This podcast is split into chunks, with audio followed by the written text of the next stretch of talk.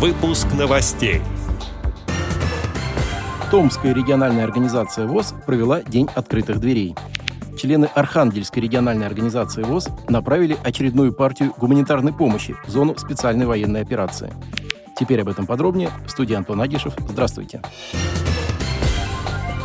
В марте этого года члены Архангельской местной организации ВОЗ в очередной раз собрались, чтобы принять участие в одном из многих мероприятий, направленных на оказание поддержки своим землякам, выполняющим свой воинский долг в зоне специальной военной операции.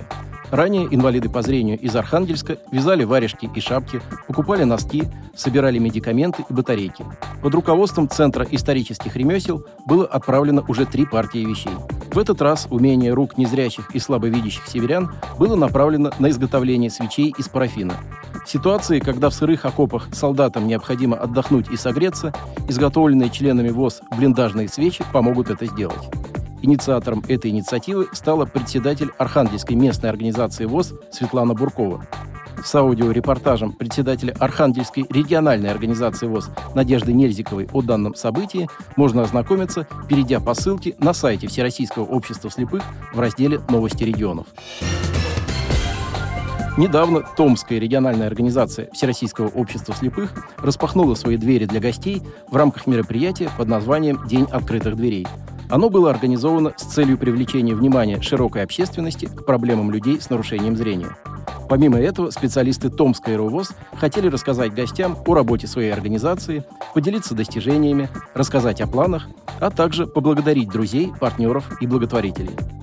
Гостями Дня открытых дверей стали заместитель губернатора Томской области по социальной политике, представители департаментов общего образования, социальной защиты населения, труда и занятости, представители Ленинской и Советской районных администраций, Центра занятости населения, депутаты Думы города Томска, а также другие специалисты и представители бизнеса. В ходе мероприятия был презентован видеоролик о жизни Томской региональной организации ВОЗ от ее истоков до наших дней. Также были показаны пять демонстрационных площадок, на которых гости смогли больше узнать о проводимой в Томской РОВОЗ комплексной реабилитации инвалидов по зрению.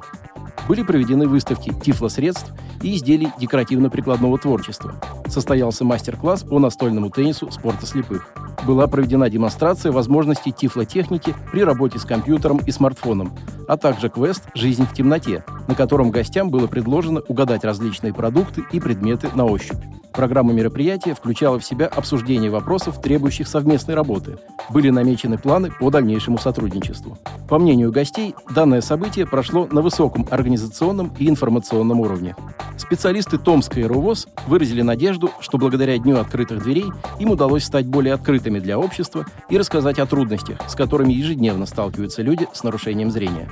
Отдел новостей «Радиовоз» приглашает к сотрудничеству региональной организации. Наш адрес – новости собака радиовоз.ру. О новостях вам рассказал Антон Агишев. До встречи на «Радиовоз».